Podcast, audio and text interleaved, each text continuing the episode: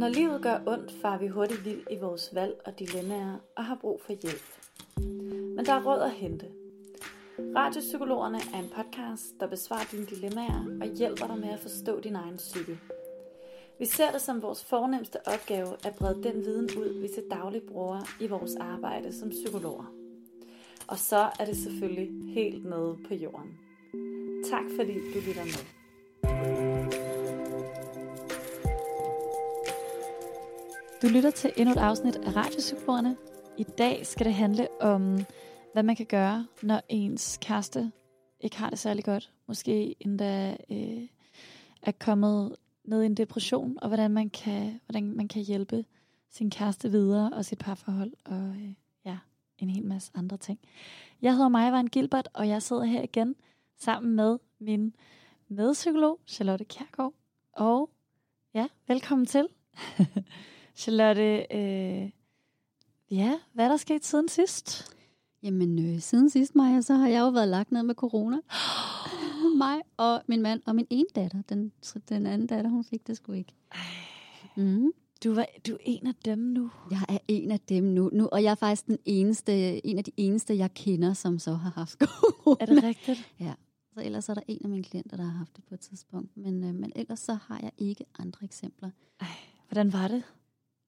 Det var helt okay. Det var, det var sådan, det var sådan virkelig, virkelig, virkelig helt okay. Det er jo, der er jo sådan, jeg har opdaget, der er jo en kæmpe stor diversitet i forhold til, hvordan vi reagerer på corona. Men øhm, jeg synes måske, at jeg egentlig også, at det er så fint, at jeg lige fornævnte det her, for at sparke lidt til den frygt, der kan ligge blandt mange, fordi vi kun bliver fodret med skrækhistorierne, eller sådan de ubehagelige historier øhm, som jeg har al respekt for, og det må være forfærdeligt at have det sådan, men der findes også så øh, rigtig fine eksempler øh, på rigtig milde forløb, og det er jo så det, vi har haft. Altså, min, ja. mand, min mand, han var, han var lidt skvattet i cirka tre dage måske, og jeg var, jeg havde, jeg var sådan lidt, øh, jeg havde symptomer i to dage, hvor jeg havde sådan lidt feber og følte mig en lille smule svimmel, og, øhm, og var lidt træt, ikke? Lidt lav på ressourcer, kunne jeg godt mærke.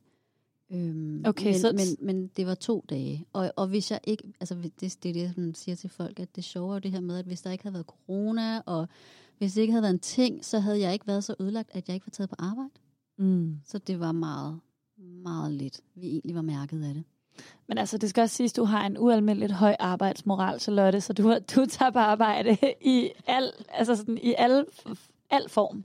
Ja, men altså, øh, vi kan så godt afgøre, at det ikke er dig, der skal have vaccinen, Charlotte, ikke? Altså, hvis jeg kunne blive fri, så vil jeg meget gerne ja, blive fri. Ja, vaccinen. jeg vil gerne have en vaccine. Jeg vil gerne have din. Fedt. Ja, perfekt. Men øh, så jeg siger du... have inviteret dig hjem til mig, da jeg havde det jo. Ej, vi har lige haft skoldkopper, så jeg tror ikke, det der øh, corona er noget, noget, vi har lyst til. men, øh, men du siger, at du ikke kan lugte. Ja, for fanden, det opdagede jeg så i, øh, i forgårs om morgenen. Så da jeg sidder der og drikker min kop kaffe, så tænker jeg, det sgu da mærkeligt. slet ikke lugte den kaffe Ej. der. Og så har jeg så altså, lagt mærke til det lige siden i går morges. Jeg kan ikke, jeg kan ikke lugte noget som helst. Det er jo ikke, fordi jeg havde den vilde lugtesans i forvejen, og heller den vilde smagssans, men nu kan jeg intet lugte. Og det er alligevel et stykke tid siden, jeg Det er jo lidt skræmmende. Ikke? Men det var faktisk først i forgårs, jeg lagde mærke til det, så det har ikke været sådan hele tiden overhovedet. Nej. Det er, det er, Ej, det sådan, mig. Det, det, er kommet sådan et stykke tid efter, men jeg satser på, jeg satser på at min lugtesans kommer tilbage på et tidspunkt. Ja, gør men, vi ikke det? Øh, men som jeg også sådan har, så det, ikke, det er ikke den værste sans at miste, synes jeg. Min lugtesans. Nej, altså. men for fanden, du skal da ikke miste nogen af dine sanser. Det er sådan den evige optimist igen, Charlotte.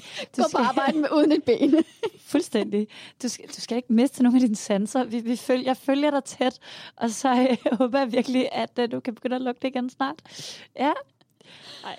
Nå, skal vi, øh, skal, skal vi komme i det mere øh, seriøse øh, felt i dag? Fordi det er jo faktisk øh, et, et, lidt, et lidt tungt brev. Ikke? Det er, der er i hvert fald øh, der, der er meget alvor over det her. Det er der. Ja. Øhm, og ja, det er jo brev, jeg har taget med til dig i dag, Maja. Så jeg tænker, jeg lige, øh, jeg lige læser det højt en gang for dig og lytterne. Ja. Der står, hej Maja og Charlotte. Min kæreste og jeg har snart været sammen i seks år, og for to måneder siden flyttede vi sammen til København, hvor jeg, jeg studerer på universitetet. Min kæreste er siden vi flyttede begyndt at have det svært. Han kom ikke ind på drømmestudiet. Han er ikke glad for sit arbejde, og han føler sig ensom i København, da hans venner bor i Helsingør. Han er begyndt at udvise tegn på depression, og der skal nogle gange ikke meget til for at vælte ham. Jeg synes, det er svært at være der for ham, samtidig med at øh, følge med i skolen og koncentrere mig om det.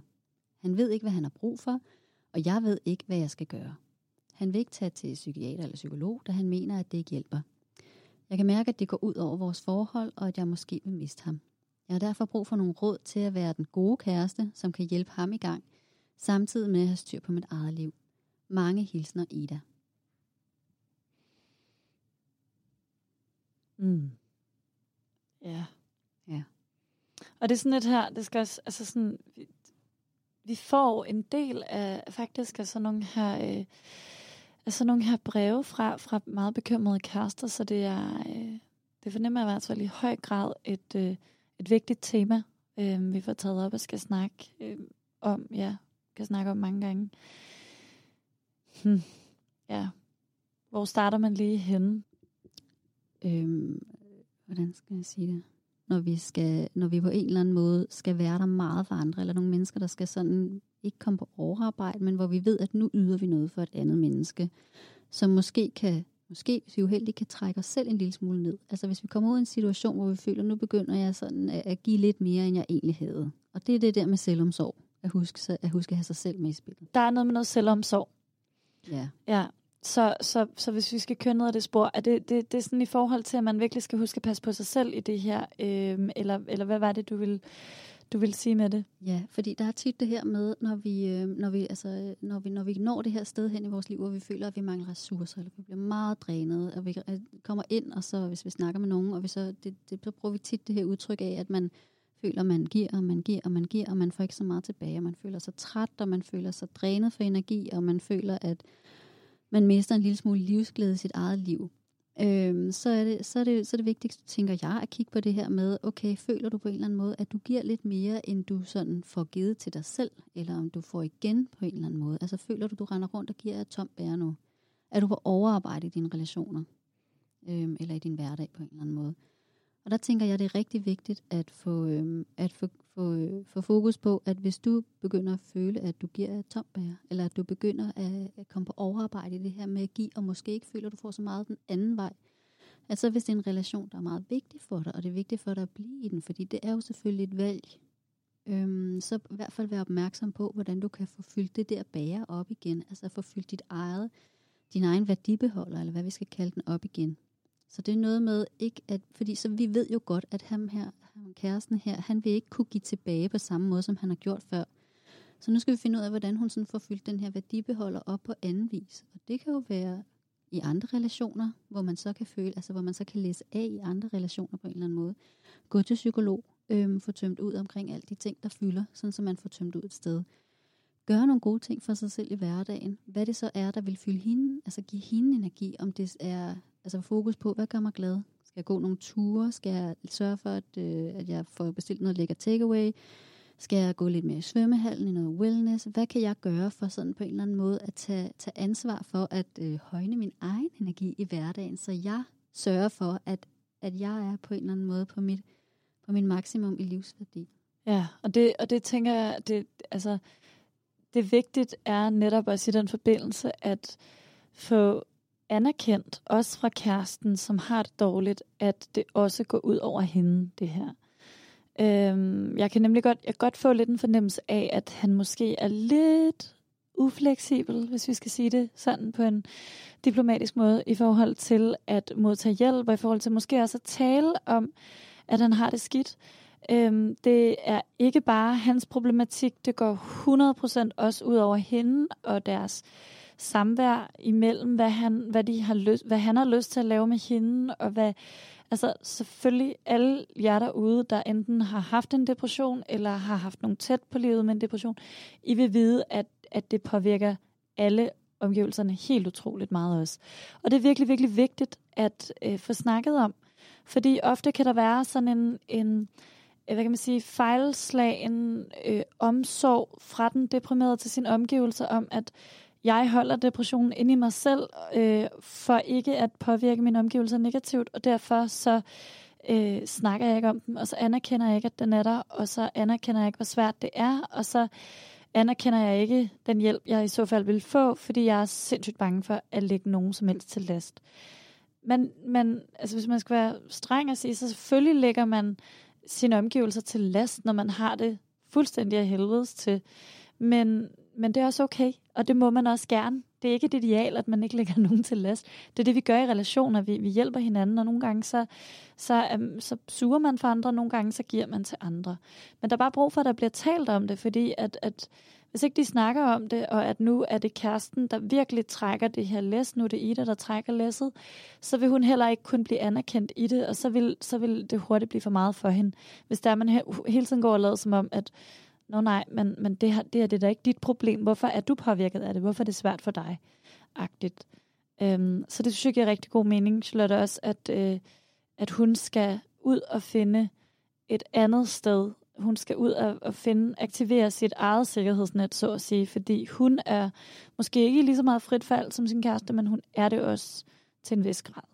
Øhm, og hun kan ikke forvente, at hun bliver ved med at være en, en benhård klippe, fordi sådan noget kan tage tid. Så når han ikke vil til psykolog eller psykiater, så kan det jo være svært. Det er det der med, hvordan kan vi hjælpe nogen, som ikke umiddelbart er, er modtagelige over for hjælp. Fordi at det er jo også, altså vi, vi kan presse på, og vi kan presse på, og vi kan presse på, og vi kan presse på. Men hvis, hvis, hvis den, vi sidder over for, ikke vil snakke om det, eller ikke vil sætte ord på det på nogen som helst måde, eller ikke vil have, at vi spørger ind til det på nogen som helst måde, hvad kan vi så gøre? Så bliver vi nødt til at blive sådan, altså der er jo, dog noget med, så vi må acceptere deres grænser. Hvis de har nogle grænser, der hedder, jeg vil ikke have, at du spørger ind, eller man kan mærke, at mm, du skal bare ikke spørge ind, fordi det kommer, altså det har jeg ikke lyst til at dele med dig, for jeg har ikke lyst til at trække dig ned, eller jeg har ikke lyst til, at du skal gå og, og blive bekymret på en eller anden måde. Hvis man, hvis man nægter at snakke om det, og hvis man står på den anden side og kæreste, og bare øh, står med den her kæmpe følelse af magtesløshed, og kan se, at jeg kunne gøre noget, hvis du lukkede mig ind. Jeg kunne gøre noget, hvis du satte lidt ord på det Øhm, jeg kunne tale med dig om det, jeg kunne finde på alle de her løsninger, men man føler, at det hele bliver lukket af.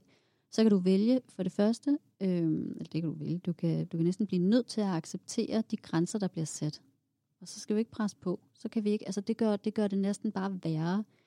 Men, men, øhm, men hvis man har lyst til bare at få en følelse af, at man gør et eller andet, så er det jo noget, man tænker, at man i de der situationer begynder at blive kreativ og tænker, okay, hvad kunne jeg forestille mig, der ville gøre hans hverdag lettere? Hvad kunne jeg forestille mig, at han har brug for? Hvad er det nu, der gør ham glad? Altså, bliver han glad, hvis jeg laver hans kaffe om morgenen til ham, så den står klar, når han vågner? Øhm, bliver han glad, hvis jeg, hvis jeg nusser ham eller giver ham en kram i løbet af dagen? Er det det, som sådan egentlig virker for ham? Begynde at huske på de der, eller lægge mærke til de der små ting. Hvad er det, der kunne gøre en forskel for ham, hvis han ikke er sådan en, der har lyst til at snakke om det med nogen som helst, for eksempel? Nogle gange så kan vi godt blive lidt hængt op i det der med, at vi selv synes, vi har løsningerne på, hvordan andre mennesker skal få det godt. Men det er også bare sindssygt vigtigt, tænker jeg, at respektere, hvordan de selv har det, og hvordan de selv har lyst til at få det bedre. Fordi at det kan jo godt være, at så har du en depression, og så har jeg det her, der hedder, Maja, du skal bare drikke de her vandopløselige vitaminer, og så skal du løbe tre gange om ugen, så bliver det skide godt. Ikke? Men hvis det ikke er din løsning, så fungerer det overhovedet ikke for dig. Nej, og det er jo der, hvor at, øhm, man kan sige, jeg forestiller mig, og det, og det, det kan jo godt være, at det ikke er rigtigt, men i hvert fald er det, er det min erfaring med, med mange øh, personer, som ikke er særlig modtagelige over for den øh, psykiske behandling af depressionen, fordi at det er enormt svært at åbne op for, og fordi man virkelig går ned i sagens kerne og råder meget rundt i noget, der gør ondt, eller man kan være i tvivl om, hvorvidt det overhovedet hjælper. Så kan man sige, at, at i, i, i den her sammenhæng, så er depression jo en meget fysisk lidelse. Den, der, er jo, der er jo et fysisk spor, fysisk spor og der er et, et psykisk spor, som, som hiver hinanden meget ned her. Så, så øh, hvis han, han virker ikke klar til at komme i psykisk behandling. Det er ikke vejen frem med ham, at, at, at Ida sætter sig ned og siger, hey, hvordan har du det egentlig?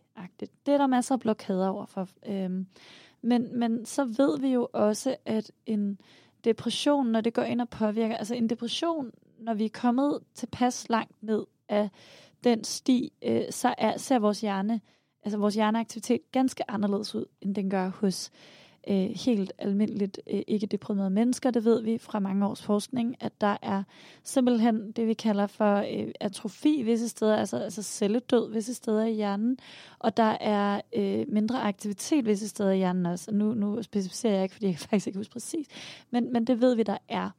Og, og, og vi er også så, i så uheldig en situation, når vi er deprimeret, at vi begynder at producere øh, færre glædeshormoner færre hormoner, øh, der, der også går ind og, og motiverer os. Derfor er det ikke så mærkeligt, at vi er meget ramt på vores motivation. Vi kan simpelthen ikke finde nogen god grund til at øh, hverken at komme op om morgenen, eller spise, eller altså alt afhængig af, hvor langt vi er i den her depression. Og det er jo lige præcis derfor, at, at antidepressiv, altså at psykofarmaka, kan være en rigtig god idé. Altid kombineret med psykoterapi, men netop for at få os op af det allerdybeste hul, til at vi, vi får tilpas energi til at kunne kravle helt op igen. Anyways, det jeg vil sige med det, det er, at, at øh, vi kan godt justere på visse fysiske ting i vores hverdag, på visse helt praktiske ting, som allerede der kan få os til at få det lidt bedre. Altså sådan noget med, at Ida kan hjælpe sin kæreste med at få en, en dagsrytme. At gå i seng på de rigtige tidspunkter, fordi vi ved, at under en depression er vores søvn meget forstyrret. Øhm, vi, man kan ikke sove, man overtænker, eller så, så sover man alt for længe, og man føler sig hele tiden træt. Øh, kvaliteten af søvnen, den er meget, meget, øh, altså den, den er meget lav, og, og man kan vågne mange gange om natten. Så det er alt det her med, med at indføre det, man, der hedder søvnhygiejne, at du er ikke i din seng på andre tidspunkter end lige præcis når du skal sove, mellem klokken 10 og klokken 7, eller hvornår det er, vi sætter den til. Og, og indføre nogle ritualer, før man går i seng, og sådan, så kroppen virkelig ved, at nu skal jeg sove. Øhm, indføre noget meditation, før man skal sove, for at clear hjernen og for at få kroppen til at slappe af. Vi ved at også, at det er rigtig godt at, øh, at øh, løbe, at simpelthen at træne og få pulsen op, fordi det frigør endorfin, og det får sat skub i vores hjernes produktion af de gode hormoner. Sørg for at spise sundt. Der er også nogle mennesker, som virkelig, når de, når de øh, er depressive, øh, altså øh, hvad kan man sige, øh, holde op med at producere visse, der er noget med nogle vitaminer, alt muligt, som de, øh, som de mangler faktisk et stort underskud, som kan hjælpes rigtig meget ved, at de får justeret på deres kost, de får simpelthen indtaget bedre mad. Så sådan nogle ting, det der med at få indført nogle gode rytmer, det kan man godt komme langt med, uden at det i sig selv behandler en depression. Fordi så er det så derfra, at man skal til at, at, at, at komme ned i, hvad er det, der har forårsaget den her, øh, altså hvad er årsagen til den her depression. Men det kan jo godt være, at når han ligesom skydes ud af den værste del af det, at så kan han også se fordelen ved rent faktisk at begynde at snakke om det. Øhm, så det tænker det kan I da jo godt være med til, at, at sætte de her rammer. Øh, velvidende, at det også er et kæmpestort arbejde. Det er et kæmpestort arbejde, og nu ved jeg ikke, om de bor sammen, eller hvordan var det, har jeg misset den? De er flyttet sammen. Ja, jeg tror, de bor sammen. Jeg, ja. jeg, jeg mindes, at de er... Fordi det er klart nemmere Altså det er klart nemmere, når der de selvfølgelig øh, bor sammen, men hvis de ikke bor sammen, men hun kan styre, være med til øh, at hjælpe ham i hans, øh, hans dagsrytmer på den her måde. Øhm, ja, men det er, altså for at vende tilbage til det store tema, det er jo rigtig, rigtig vanskeligt at hjælpe et menneske, som ikke anerkender, at det har brug for hjælp, og ikke anerkender, at, at, man, at, det, at, at man kan være der øh, for det.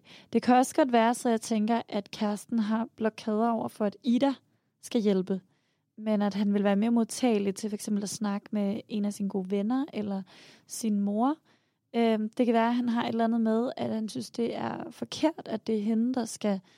Han er bange for, at det vil skade forholdet af en eller anden grund, at det er netop hende, der skal øh, være den store hjælper. Ja, fordi jeg tænker nogle gange, så det mest provokerende, det kan være, hvis vores partner kommer med de gode løsninger. Ja så kan det være lidt nemmere, hvis man på en eller anden måde får snedet sin partner til lægen, og så er det lægen, der kommer med de gode løsninger. Altså, jeg kender der nogen, som, som ikke synes, det er fedt at få gode løsninger af deres kone derhjemme, og så hvis det er alle andre end deres kone, der siger det, så bliver det modtaget sådan med, jeg skulle lige sige med honør, ikke også? Ja. Øhm, at det, er, det, er, det, kan være, det kan være nemmere at tage imod, hvis det kommer fra nogle andre. Især også det der med, hvis hun tænker, for eksempel, at nej, det kunne være, at du var klar til at snakke med en psykolog snart, så kunne det være, at det var nemmere, hvis det var lægen, som for eksempel anbefalede, eller sagde sådan, ved du hvad, her har du har nogle henvisninger til nogle psykologsamtaler, så kan det være, at det er så meget nemmere at tage imod, fordi det er en øh, professionel, der, mm. der anbefaler det. Ja, ja. Og jeg, jeg, jeg tænker også, det der med at, at blødgøre ham lidt i retning af at tale med nogen. Øh, jeg tænker en professionel klart i det her tilfælde, fordi han virker til at være på vej ned et sted, som, som kan være svært bare for en ven, så at sige, at være med til at bløde op for. Øhm, men så, så er han, øh, så, så kunne det være, at, at Ida, hun kan, øh, hvad kan man sige, øh, sende nogle podcast afsted til ham. Øh, der er masser af podcasts, der taler om, om depression. Øhm, det kan være, at hun har læst nogle tekster på nettet, som hun synes, han skal læse. Altså, alt, hvad hun kan gøre for ligesom at have respekt for, at han har sin egen proces, han skal tykke nogle ting igennem, men hvor at hun ligesom øh, bliver ved med at sige til ham, jeg mener stadigvæk, det her det er en god idé, at, at du, du simpelthen er nødt til at prøve det her. Øhm, I forhold til depression er der jo ikke noget, der hedder øh, Øh, spontan healing, så at sige. Ikke hvis du er kommet langt ned af en depression. Man kan godt være nedtrykt, og så får man talt med sine venner om det, øh, og man forventer det og drejet det, og så har man øh, fået det bedre efterfølgende. Så det er selvfølgelig, det ved vi ikke noget om den her situation, om hvorvidt Idas kæreste rent faktisk bruger sine venner rigtig meget, og det er derfor, at han ikke vil øh, se en professionel, men der er jo det her med, at han føler sig ensom, som hun siger. Så, så det, det tror jeg bare ikke helt er, er tilfældet øh, i den her situation. Der er også noget med, at en depressiv tilstand, der er sådan, synes jeg synes, det er vigtigt, at vi ikke skal gøre alting klinisk, når man har det dårligt. Der kan jo godt være en direkte årsag til, at han har det skidt, som hun siger det her med, at han ikke er kommet ind på sit studie, og der er mange ting, der ikke lige er gået godt for ham. Det kan godt være, at det selvfølgelig er en momentan nedtur. Øhm, men, men, men det skal Ida simpelthen virkelig holde øje med, ikke bare bliver ved med at køre, køre der ud af.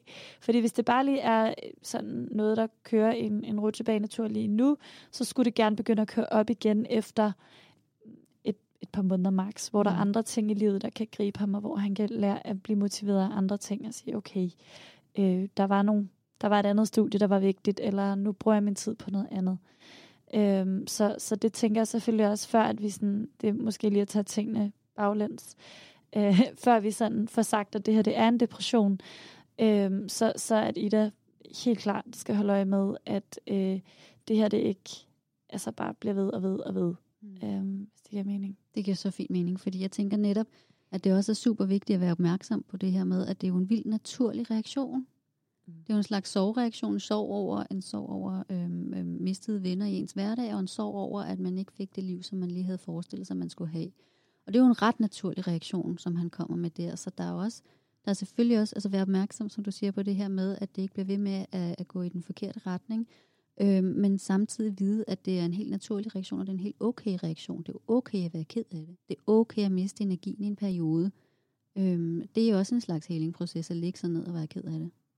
Ja, og, det, og, og der, er, der tænker jeg, der kunne Ida jo være en rigtig fin samtalepartner i forhold til, altså sådan, der, hvis, hvis de taler rigeligt og fint om tingene sammen, så, øh, så, så kunne det sagtens være, at det her, det er, det er rigeligt. Det, som hun skal lægge mærke til, og det kæresten skal lægge mærke til, det er jo den her overtænkning. Det er, rigtig, det er rigtig meget der, den ligger. Altså det her med, at man bliver ved og ved med at sige, ej, men hvis nu bare jeg var kommet ind på det studie, så havde tingene været helt anderledes, eller det er mig, der er et eller andet galt med den der med at pege tingene indad. Altså fordi man kan godt føle sorg og smerte over nogle ting, som man samtidig også godt ved, ja, sådan, var, sådan er det bare. Og jeg kan stadig mærke, det er pisseirriterende, men, men jeg, ja, jeg ved sgu godt, det ikke er min skyld.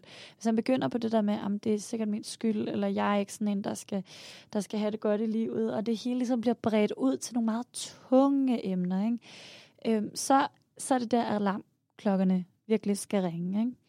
Så, øh, så, så nu, nu har vi taget den lidt baglæns i forhold til det, måske kunne have været smart, at det var det, vi startede med at diskutere. Fordi hvis det så er de her tunge emner, så, øh, så kan Ida jo spole tilbage fra start til, til hvad vi startede med at sige omkring, hvordan hun, øh, hun kan, kan hjælpe sin kæreste.